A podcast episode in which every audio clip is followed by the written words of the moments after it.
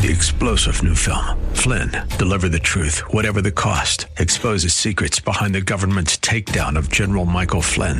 Flynn knew what the intel world had been up to. He ordered the first audit of the use of contractors. This set off alarm bells. He told the truth. He was the most dangerous person for Donald Trump to hire. They had to get rid of Flynn.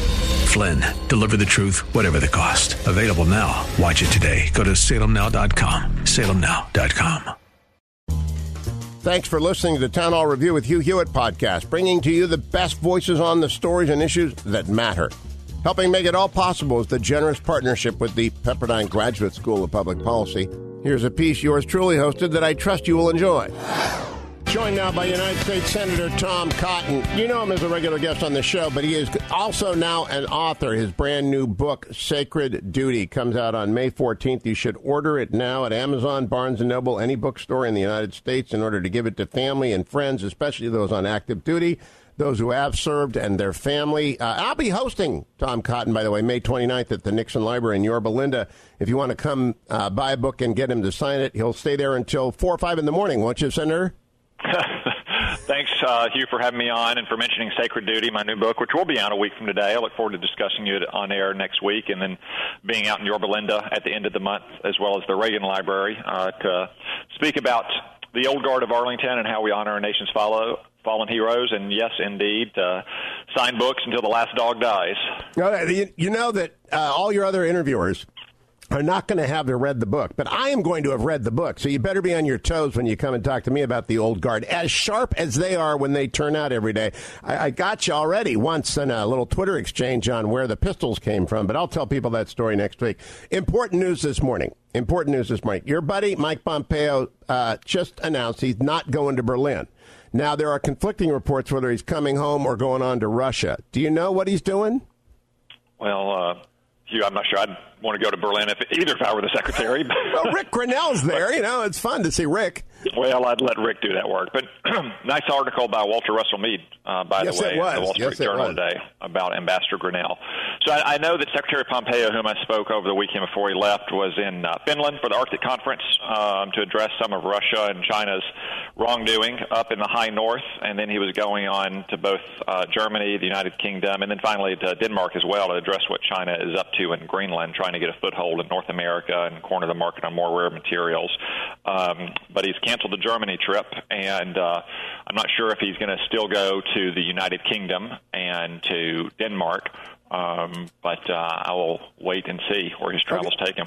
Uh, do you believe that the Lincoln has been dispatched as a head fake uh, to Iran? They are reacting very negatively. Good, or as a uh, as part of a, a, a actual impending military action there. The head fake being, of course, maybe we're moving in Venezuela. What, what's your assessment of our situation well, right now with dual crises? Hugh, in general, presidents don't deploy aircraft carriers as head fakes.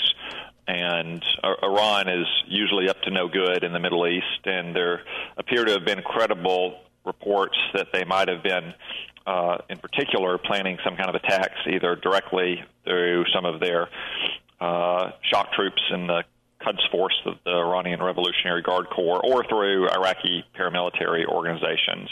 And uh, I believe what the president and the secretary of State and acting Secretary of Defense wanted to indicate to Iran is that there would be grave consequences uh, if Iran or Iranian sponsored militias were to launch any kind of attack against American troops or American interest in the region. And what do you understand to be the situation vis a vis Venezuela at this point? Uh, well, it's still very unstable and uncertain, Hugh, um, as has been well established. Something an exchange I had with the Southern Command combatant commander about six weeks ago put a point on this. Uh, Nicolas Maduro is not really in control of his own personal safety, much less his government and his country. Um, he lays his head down to sleep every night on his pillow and wakes up only by the grace of the Cuban security forces that surround him as his virtual secret service. Um, so even if Nicolas Maduro wanted to cede power to Juan Guaido, the legitimate leader of Venezuela, recognized by the United States and most of the civilized world, it's not clear that Cuba, Russia, and China would allow him to cede that power. Right, last question, Senator Cotton. We'll talk at length next week about Sacred Duty. People can order it right now, though, over at Amazon. Uh, uh, do you expect any kind of American military action imminently in Venezuela?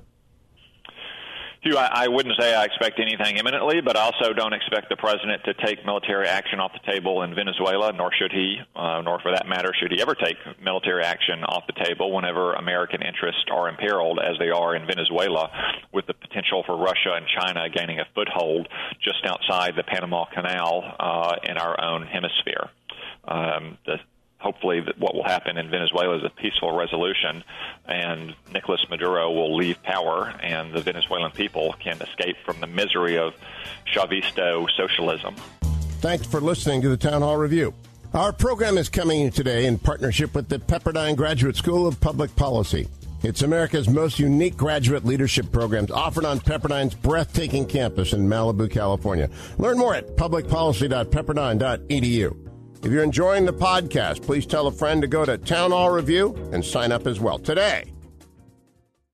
Three star general Michael J. Flynn, head of the Pentagon Intelligence Agency, knew all the government's dirty secrets. He was one of the most respected generals in the military. Flynn knew what the intel world had been up to, he understood its funding. He ordered the first audit of the use of contractors. This set off alarm bells.